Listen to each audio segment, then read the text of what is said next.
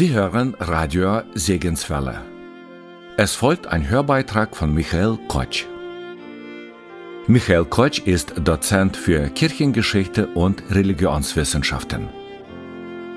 Er ist Autor mehrerer Bücher zu ethischen und kirchengeschichtlichen Themen sowie Auseinandersetzungen mit nichtchristlichen Weltanschauungen, Religionen und Sondergruppen.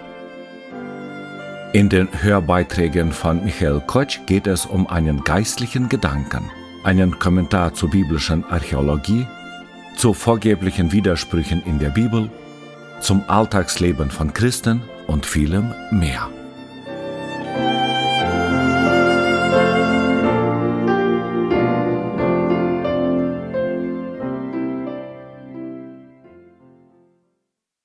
Mitte Mai 2021 ist es wieder einmal soweit. Nach groß angelegten Raketenangriffen in den Jahren 2008, 9 und 2012, 14 attackiert die palästinensische Hamas ihren Nachbarn Israel mit massiven Luftschlägen.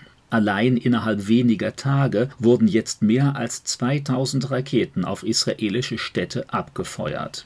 Die radikal-islamische Hamas hatte 2007 im Gazastreifen die Macht an sich gerissen und regiert dort seither quasi diktatorisch.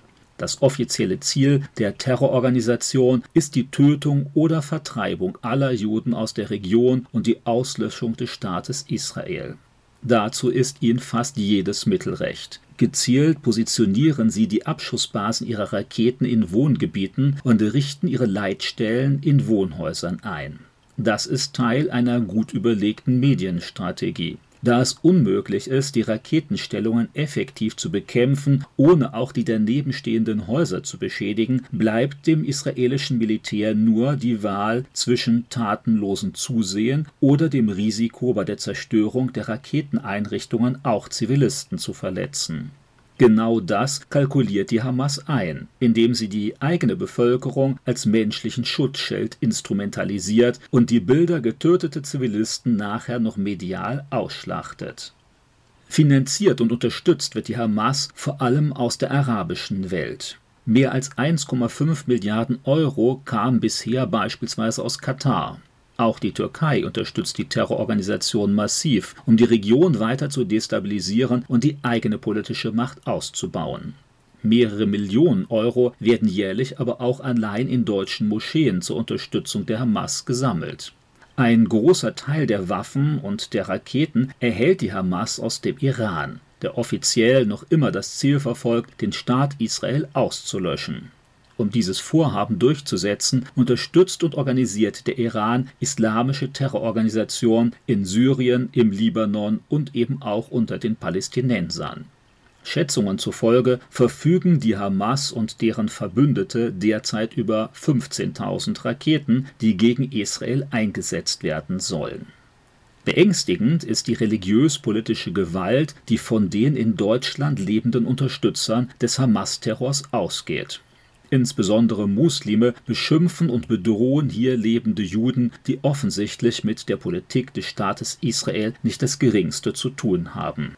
An dieser Stelle zeigt sich der in islamisch-arabischem Umfeld seit vielen Jahren geschürte Antisemitismus, der sich oftmals noch immer auf die Propagandaschriften der Nationalsozialisten beruft bei einer pro-palästinensischen Demonstration in Berlin wurden jüngst wieder einmal antisemitische Forderungen vertreten und die Vernichtung des Staates Israel gefordert.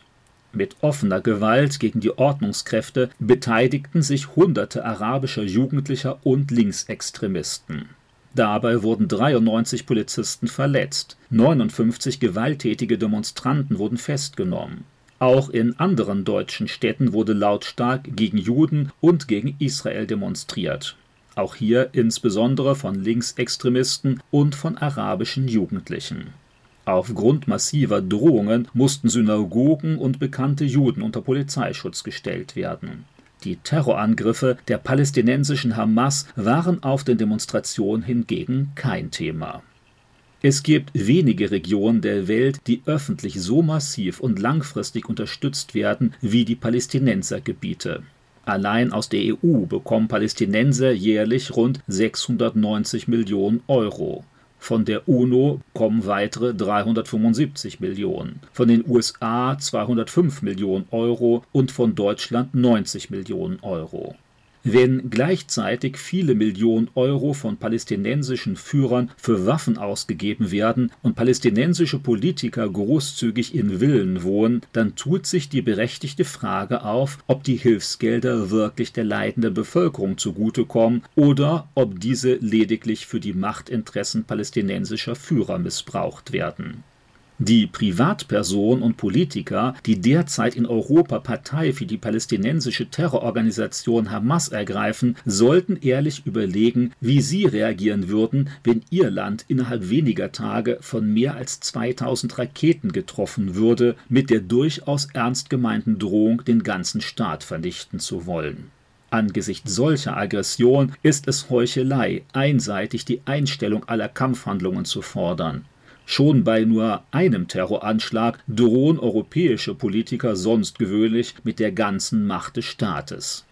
Christen sollten angesichts der neu aufflammenden Gewalt im Nahen Osten um Frieden beten, den am Ende nur eine gemeinsame Ausrichtung auf Jesus Christus bieten kann. Auf allen Seiten braucht es Vergebung und einen wirklichen Neuanfang bei den weithin verhärteten Fronten und dem geringen Interesse der politisch-religiösen Scharfmacher unter den Palästinensern, aber leider auch unter einigen nationalistischen Juden, rückt Friede erst einmal in weite Ferne. Wenn Menschen aber ihre politischen Interessen zurückstellen und bereit sind, sich wirklich von Gott verändern zu lassen, dann gibt es echte Hoffnung. Ganz deutlich müssen sich Christen natürlich gegen jeden Antisemitismus und Judenhass stellen, der derzeit auch in Deutschland wieder deutlich häufiger zu hören ist.